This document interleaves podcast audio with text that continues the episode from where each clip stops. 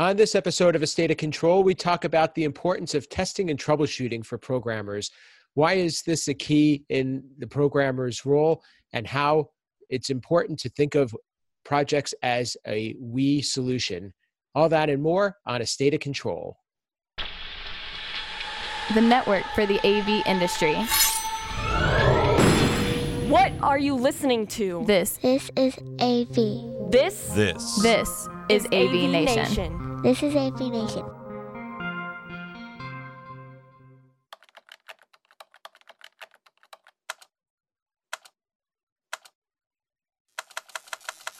A state of control. A State of Control. State of Control, episode 56 Get on Base. Support for AV Nation is brought to you by Kramer, AV Beyond the Box. Welcome to A State of Control, an AV Nation podcast that highlights the control, programming, and automation aspects of the audiovisual industry.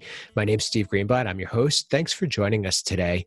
So, on, on today's show, we're going to be talking about an aspect of a programmer's role that I feel is their biggest strength. And I'm not talking about writing code, but more so, I'm talking about testing and troubleshooting.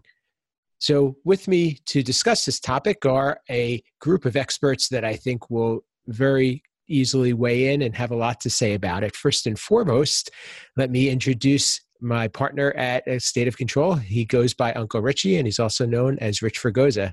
How are you, Rich?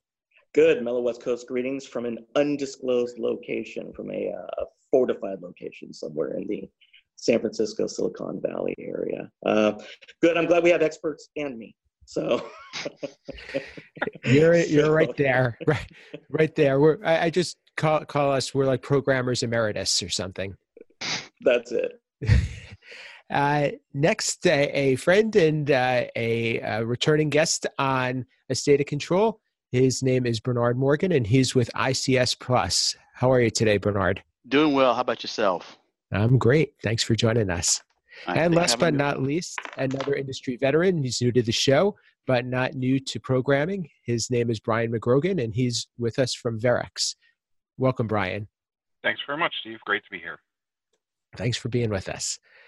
So, as programmers, no matter how much time we put into prepping a program, there's always going to be things that go wrong. And programmers are usually the target. Anytime you press a button and something doesn't work, it's easy to put it on a programmer. And from my past experience, I found that the chances are are are probably better that you're going to get a hole in one in golf than getting a program to work the first time it's loaded. So let's talk about what what that's all about and unpack it a bit. And um, so, Rich, I, I know that you've been very much uh, privy to these types of situations, and the, inevitably, a, you're going to be faced with needing to defend your work. So, what, what what's the, the best way to to prepare yourself for a situation where you're you're you're you're getting a program deployed and you have to make sure that you're that, that things are going to work the way you expect Well, you know, there's a saying: everybody has a plan until they get punched in the mouth. So, you know that that's kind of the way Mike you- Tyson said that, right? yeah, yeah, that was exactly it. Um, you know, was the other one is that the uh, uh, having no plan is uh, is a matter of survival, surviving the contact with the enemy. You know, there's another one with Lasse. Um, you know, you part of what we do, and I think part of what experience teaches us is that uh, you have to spend your time considering the fact that 20% of your time is spent making the program 80% of your time is making sure that it's not breaking um, and dealing with all of the environmental conditions. And i think that we've gotten better and i think that over time we, we've started to learn and i think that as more and more of us have been trying to pass the tribal knowledge um, we see that quite a bit more. And, and even with just the fact with uh, you know remote programming and remote access and and the ability for somebody to look over your shoulder from a distance um, as opposed to maybe somebody being on site stuck on an island by themselves um, a big part of it is still for the fact that that there are there's always going to be a surprise. Anything that you test in the lab is a controlled environment, and when you're in a real world environment, there's items that you can control and there's items that you can't control, and you have to, like always, um, set your expectations early um, with yourself and with your clients um, and making sure. And so, you know, there nothing nothing beats doing as much front end work as possible, um, but you have to be flexible enough to know that uh, things aren't always going to end up the way that you thought when they started. I know we we we all have these stories where we start, you know, writing the device and we get documentation or an API and then we get on site and we find out that the, none of the documentation actually matches the physical device on site. and uh, it, it, it's it's just one of those things that happens. You know, you may not have a device available to you, or you know, the the wires are are you know the constant. You know, when all else fails, swap pins two and three. You know that that that's where you wind up starting with. Um, then you start getting into communications. Do you have network issues? Do you have hardware issues? Do you have connectivity issues? Um, you know, our first our first reaction is to always want to go to our code and think we've done something wrong, which sometimes we do. But a big part of troubleshooting is understanding your environment and partnering with everybody there, and not only your integrators but the facilities people. And and a big part of it is I think as as you gain your experience, um, the first thing that you learn is don't panic. Start working from the basics on your way out um, and more often than not, um, what we wind up having is a simple problem that, you know, no, no pun intended, um, that that we we can correct in the field. I, you know, I, I think the biggest part is, is just keeping keeping cool under pressure. I think is one of the hallmarks of of good programmers, um, being able to deal under pressure. Um, because again, when you're in the office and, and it's just you and there aren't any eyes on you, it's a whole lot different than when you may potentially have a room full of people where all eyes are on you. And so I think the first part is absolutely learning how to keep your cool. Well, I think that I think that one of the biggest things too is the day before. I always try to get find out who's my guy I'm working with on site, and that way me and that person talk about it before I get on site. Because as soon as the programmer shows on site, he gets swarmed, and I think being able to find out who's who's your guy, and what I mean by who my guy is, who's going to be my guy at the end of the day that we're going to be locked stock together, bringing this system up. You know, he has the knowledge of what happened in the field. He knows what's the difference between the drawings and the, in the field. Who's that guy? And talk, getting in touch with that guy the day before and a soft introduction for 20 minutes saves you 10 hours on the back end because that way you can say, hey, he can tell you kind of where he's at. I can tell him where I'm at and say, hey, let's make up a plan of attack. I know this is what we all talked about six months ago, but hearing this, this is where I'm at. Let's come up with items one, two, or three out the gate. And sometimes let's look to get an easy win. Let's get on base first, right? Let's not try to hit the home run. Let's do the first thing. Let's just get on base. And I think finding that guy the day before and making a couple easy wins to get things started because you know as soon as you walk into the job site, the programmer is here and it's supposed to turn up in four hours and it's really four days worth of work. I mean that's that's that's that's what happens 90% of the time. And I think setting that expectation with the guy you're working with up front kind of gets gets him at ease because he knows, okay, I know your plan now. This is not what the plan was six months ago, but this is what the plan we're doing tomorrow.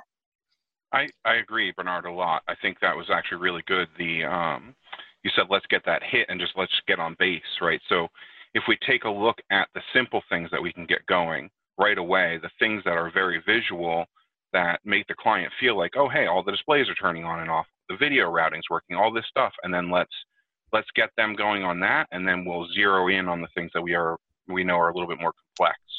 I like to have a conversation, same thing with the my field lead uh, or my lead in QA, and just let them know hey, here are the things that I have a little bit of concern about. Here are the things that we haven't done before. You know, I have all this stuff done and ready to go, and I know that it's going to work, or, you know, I'm as certain as I can be. But here are the things that I am concerned about, and here are the things that I want to really look at. And one of the things I try to emphasize to people, especially the first time I work with them, is hey, I wrote the code. I know the way it's supposed to go. So when I punch through a touch panel, you know, I'm hitting buttons in a certain order that makes sense to me. You know, I need somebody with fresh eyes who's going to look at it hit in a different manner to show me where my bugs are and show me how to correct it. Yeah, and that's something that I'm glad you brought that up because that's something we try to do here a lot. You know, we try to say the programmer that actually writes the code before we do that initial load, let's have another programmer actually look at it because we yep. know where that rabbit hole is. And if we start testing it, we're going to lead them down the same rabbit hole because we've looked at the same scenario for the last month. So, you know, we try to always get someone to have a second set of eyes. And the second set of eyes is that the best person who's the second set of eyes, eyes is a person that has no idea what you're doing. Yep. No absolutely. idea. I totally, totally agree. So, so Bernard, I'll kind of jump in and, and, you know, your your experience. You could actually probably speak from two different perspectives. One is being independent, and also two is back back in the day being part of a team that ha- was doing programming and installation, uh, basically uh, on the same the, this with the same company. Mm-hmm. How, how does that approach differ for you? Or, or and, and i'm going to have brian weigh in as well being that he, he has a, a different perspective. Well i think you know 10 15 years ago i thought for the most part pro, the programmer showing up on site meant the programmer showing up on site to program in commission right? And i think the systems today are getting to a point now that we've been able to truly do some division of that saying that you know before the pro you know that the programmer is not always the commission agent at this of the projects now and i think that's the big change between the two. But the the the the, the crux of the matter is though you got a cart and horse. The commission agent can only take the pro, the system so far without some type of base program in place. So i think that's what has changed over the last 10 years is that 10 15 years is that it used to be the programmer inherently was the person commissioning the system too. And I think the industry has wised up over the last 10, 10 years or so, saying that, you know what, that's not from a workflow standpoint and a throughput standpoint, that's not always the best use of time. And that way now you have people that have actually said, hey, we got somebody coming out there to basically check every input to every output from the front panel of the router before the programmer gets there on site. And I think that's been the big thing that I've noticed in the last 10 years is that some pre-commissioning is truly being done before the programmer actually gets on site because the systems now are so much more complex than what we were doing 10 years ago. So Brian, uh, with that said, is you know as part of an integration firm, is there that type of differentiation where the programmer really focuses on programming and they their their team uh, deploys the program and does much much of the the setup work, or is is there a lot of overlap there? I think for me personally, and for for the way that my team works, I think there's still actually a lot of overlap. You know, sometimes more than I would like, but I find that probably half my time supporting the field is really just learning the right questions to ask to help lead people down the path. Mm-hmm. Right. So I don't want to just go back. I think one of the things, Steve, that you put um, in your outline was just finger pointing, right? I don't want to just go back and say, hey, did you check the wiring? You know, like I, I like to to try to look at that a little bit differently. We always give our QA and field techs the SIG file, so they can go mm-hmm. open that up themselves, or we can just go or work with them right in debugger, especially in the initial phases of working with somebody, whether we have somebody new could be a new engineer, could be a new commissioning agent, could be a new field tech. I like to try to take 15 or 20 minutes with them the first time and walk them through and show them kind of our thought process. And then when I do end up on site, um, especially once again when it's a newer person, I like to actually sit with them and show them my flow, what we actually do, how we work. And I think it helps them a little bit understand what we're doing, and then it helps me as well understand how they're doing their side of things. So but it kind of helps yeah, them all together. And I think I think the industry has shifted some too because back in you know Brian, you've been doing this a long time too. It used to be don't power anything up until the programmer gets here. Yep. Don't don't no no don't flip any switches. And that now it's like okay, can we at least flip two thirds of the switches? Yep. and I think that has that crux has pushed some of this more upstream because it used to be that don't turn anything on. Yeah. And now we at least can say, you know what, I'm passing video. And just the fact of saying that I can manually route video, I can see video, the projectors turn on, from the helps the team know how to move forward so much faster than did you turn the projector? No, I didn't turn anything on. I, I think I've been pretty lucky, Bernard. You know, uh, my integrator, we really insist on everything gets tested in house. Even if programming isn't 100%, we get everything fired up and we make sure we can pass from A to B, like you were saying. So we we try to identify bad hardware, bad wiring ahead of time. So so I get to be pretty lucky. I do see a lot of guys that they're posting pictures and it's like firing up for the first time on site, and I'm so oh. Going to be a roller coaster ride. Make sure you Yep. get a seatbelt. exactly, exactly. So, so Rich, uh, I'm going to bring you back in to the fold, and, and we've talked a lot about um, project management, and, the, and and basically when, when we've examined the value of the programmer, we've said, you know, they, they, there's so much more to it than writing code, and, and you know that's kind of how I I open things. Um, what is the the the best way to express that because a lot a lot of times where especially when you're a, an independent you're being asked to to do programming but programming involves all the these other skills and and and ha- and being able to to define who's going to be responsible for what Well, you know that that's always the the fine line that you have to walk. I think first and foremost, I think if you're an independent, um, what will contribute to your success and, and I think your long term viability as a company is being able to relay to everybody that you are part of the team and you're willing to be part of the team and that you're there to facilitate and not be an inconvenience, not be a roadblock, not be a bottleneck. And and it's surprising how that is one of the most important aspects when starting out in a project. If you don't necessarily know um, the others that are involved or you don't know them that well, I think that you know over time as you establish relationships with companies or individuals or with with you know with the company uh, you know that you may be um, deploying systems into, there there is a familiar a familiarity that starts to come around. But when you're starting cold in it, um, and and we've all heard the stories, and it's it, it's always made me you know scratch my head. I can't even say it ruffle, ruffle my hair, but um, I would hear stories. You know, I mean, I've made a career of cleaning up jobs. I mean, the past 25 years, that's been a big part of what I've unfortunately had to do is correct situations that did that started out one way and didn't quite end up the way anybody anticipated. And I would hear stories about, you know, somebody would walk in and they felt that they were just going to be doing X. And if anything was outside of X, um, it was somebody else's problem. That doesn't give I mean, again, here's the West Coast vibe, right? You know, that that doesn't bring the good vibes. That doesn't get, you know, that holistic feeling of, of getting the project finished. Now, sometimes you have to draw that line because it can also be taken advantage of. And that's where that line comes from is how much do you participate in order to make sure that the project gets along, but at the same time, not overexposing yourself where we talk about the finger pointing and the blame and everything else, where you're falling on the sword unnecessarily.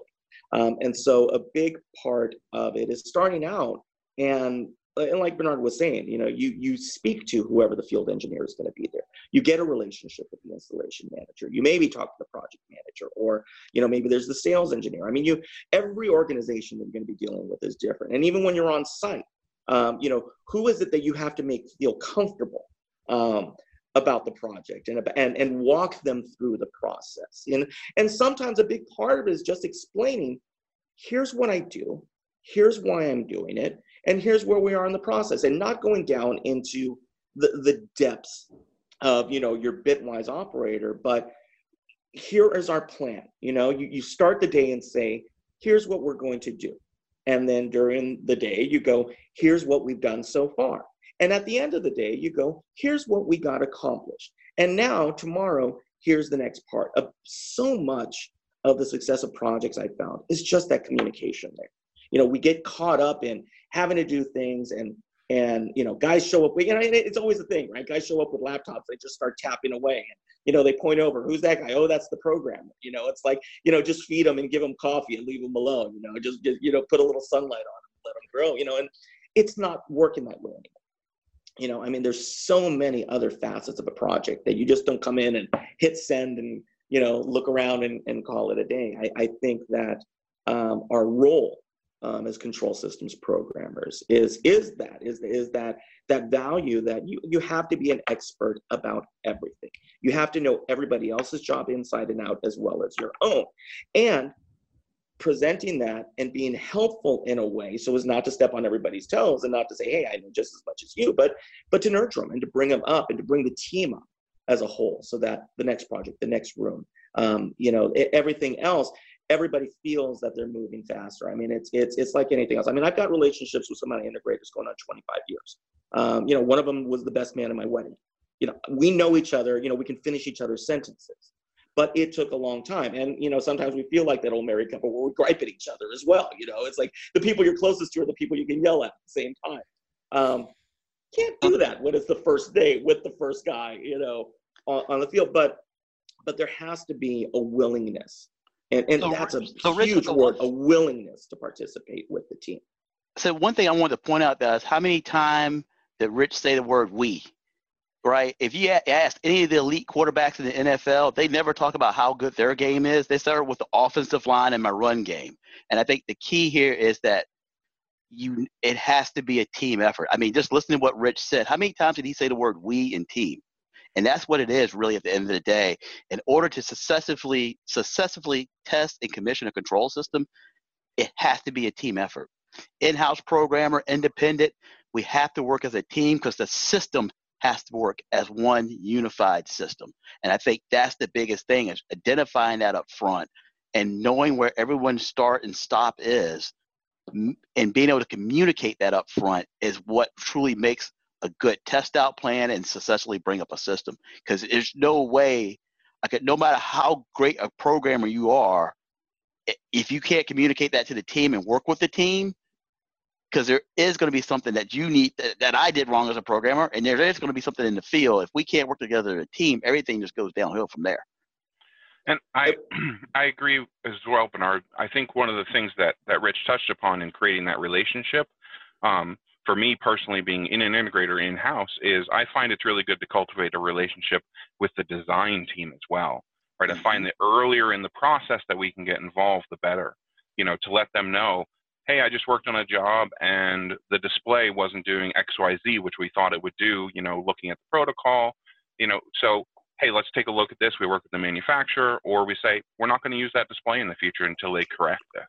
So finding those things up front so we're not finding it even you know in our qa process or in the field and then all of a sudden have to make a switch so it just really helps the earlier we can get involved and i think if the programmer can be also be limber and be able to say you know what i know the drawing said hdmi 1 i'm going to hdmi 1 but let's not pull 50 tvs off the wall let me just move it to hdmi 2 Yep. I guarantee we can do that quicker than code than you taking down 50 TVs. So I think there has to be that, once again, open communication and teamwork to say, you know what, let me fix this one in code, guys. I don't want you taking down this many TVs, right? And, and then it then it will come back. Hey, I really need this in input one because I, I if I go to input two, I got all these downhill to fix. So I think communication and teamwork. Go back to what Rich says is the way that to make a successful test out plan and commission a system. Well, and we brought something up that honestly, it's it's just so innate and kind of just been, been ingrained in everybody that I work with. But but the importance of language, and, and like Bernard was saying, he pointed out, it never even occurred to me that the use of we and, and it's it's the little things. But if you're on site and something goes wrong, there's a world of difference in how a project is going to go. If you look at you know your field engineers or whoever got on site and you go hey you guys have a problem that you've got to fix over here as opposed to hey we've got a problem here. What can we do to get this taken care of? It, it's it's it's finding ways to keep the rest of the team from feeling that they have to defend their actions. Yeah. Um and because it's very easy again and I've, I've heard of it before where the programmer comes in and they're kind of this hot shot and next thing they know they're going to talk about you know how they've gotten it's everybody else's problem and and and language. Language is is a big part of it you know? Getting rid of but you know using and staying with the we and it seems so silly but it really you, you just have to think about how it changes your outlook when somebody Mhm. approaches you in saying, "Hey, we're in this together," and also uh, in you know, I do it all you know, as much as I don't like it.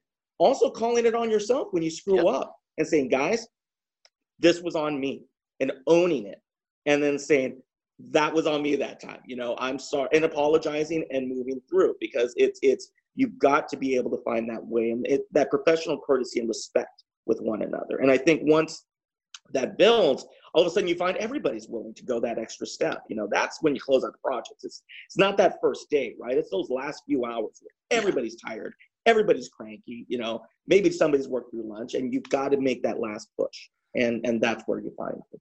and I agree with you what you said there. You know, you, we have to be able to own our mistakes and say, "Hey, guys, that one's on me," and just by being able to have the humility to basically say that, say, "Hey, sorry about that one, guys." For especially for the techs that have been on that job for the last two weeks, pushing 10, 12 hour days, and they're fried. You know, just to hear someone say, "Hey, man, that that was on me." I mean, that goes such a long way, and that is that little spark you need at that last five percent of the job to get it over the edge.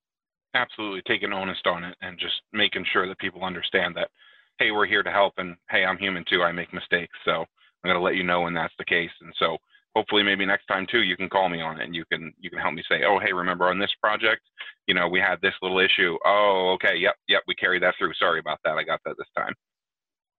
So as we wrap up, uh, wanted to just see if you guys could each share um, maybe a tip or two, if they're short, of what you think would be a good way to to either prepare or test or troubleshoot, uh, you know, the the your, your typical pro- project or program.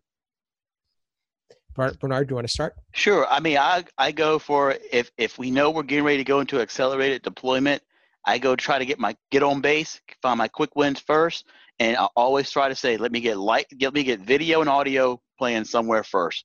That de-escalates the whole environment so quickly, and then everybody can catch their breath and say, look, there's video, there's audio. Okay, now let's go do our work. Brian? I completely agree, Bernard. Um, it's it's those little things of getting getting the major functionality there, so that there's a visual and auditory um, uh, ability for people to see and hear what's going on, and that they're actually making progress. I also feel like keeping it simple from a troubleshooting standpoint and from a programming standpoint, right? Like when we have an issue, let's not dive right deep into six layers deep. Let's pick, you know, the simple point and start and work our way in. Um, so we can figure out things as quick as possible and make sure that uh, make sure that we resolve things as quick as possible for people. And that 200 foot Cat 5 cable comes in handy, doesn't it? It absolutely does. And Rich will wrap up with you. Um, You know, honestly, I, I, I take it back even further. My first step is whoever I'm with the team is how are we going to communicate? You know, are we going to use a UC platform? Um, you know, are you going to, are we going to have a Slack channel built that we can all communicate because we're all in different areas of the facility? Or do I need to build a, a, a quick Google Doc that has, you know, just the priority list? The hardest part sometimes is just keeping track of what's going on. Because if there's 50 things going on, you don't want to have to keep coming back and, oh, we forgot about that three hours later and then coming back to it. Uh, for us, the biggest thing is you know, I have probably seven different messaging programs that sit on my computer, and it just depends on who I'm working with. Um, That explains that tick. exactly. or the lack of Yeah, hair. exactly. Yeah, right. Yeah, which one? Which one's which one's pulling my eye over? Um, but but really, the first thing is how are we going to communicate? And and, and more importantly, as a facilitator, saying what do you use and how can I adapt to it instead of forcing everybody to try a new way. And I, and I find that you wind up learning a lot along the way um, in terms of everybody else's process. And for me, I, I, would, I would just add that uh, eliminating variables and not changing too many things or actually trying to change as few things as possible in order to isolate a problem, that, that would be the, my recommendation. So, well, thanks everyone. I thought this was a great topic, one that I think the audience will get a lot out of and I'm sure easily relate to. So, uh, that'll do it for today's show. I'd like to thank the guests for joining us. Bernard uh, Morgan from ICS Plus. How can people reach you and learn more about your company? Uh, best way is the uh, website www.icsplusonline.com. Plus is P L U S. And Brian McGrogan, hopefully this was a good experience for you. How can people get in touch with you, learn more about Verrex? Absolutely, Steve. It was a great experience. Thanks for having me. Uh, I am available on social media, B. McGrogan, uh, or you can check out the Verrex website, www.verrex.com, V E R R E X. And last but not least, Rich, another good show. How can people get in touch with you and uh, learn more about what you're up to? Uh, well, you can find us on the company at Fregosa Design. Uh, that's one way. The other way is to drop my name into the uh, interwebs and things invariably pop up. Uh, you can find me on Twitter at rfregosa. But first and foremost, and most importantly, find us here at avnation.tv, here with my good partner Steve over at A State of Control, but also find us on uh, AV Week, Resi Week, and all the other shows that we have available. As I've said before, my mother will thank you if you watch the show. So. I, I think that you almost had the triple crown in this month of being on every, uh, on uh, that many shows uh, on the channel. So, I pretty much. Uh, I think I, I think I almost I think I pulled the hat trick off one week. so for me, uh, my name is Steve Greenblatt. You can reach me at Steve Greenblatt on most social media platforms or my company Control Concepts at controlconcepts.net. And as Rich said, most importantly, check out AVNation at avnation.tv. You can find this show and all of the other shows that AVNation puts out. Uh, there's weeklies, the AV Week and the Resi Week, and monthlies uh, the ITAV and uh, the show, I think, complement each other very well. And there's many others that are uh, serving different parts of the industry. Uh, while you're there on the website, please check out the supporters who help to make this and other shows possible and help to support the network. Uh, also, leave us a comment and send us uh, reach out to to rich or me. Uh, we, we both want to hear from you and we want to hear what you like and what you want to hear more about and we would love to have a review from you as well. Um, those could be done on itunes or on the av nation website. Uh, with that that'll be that'll do it for today for a state of control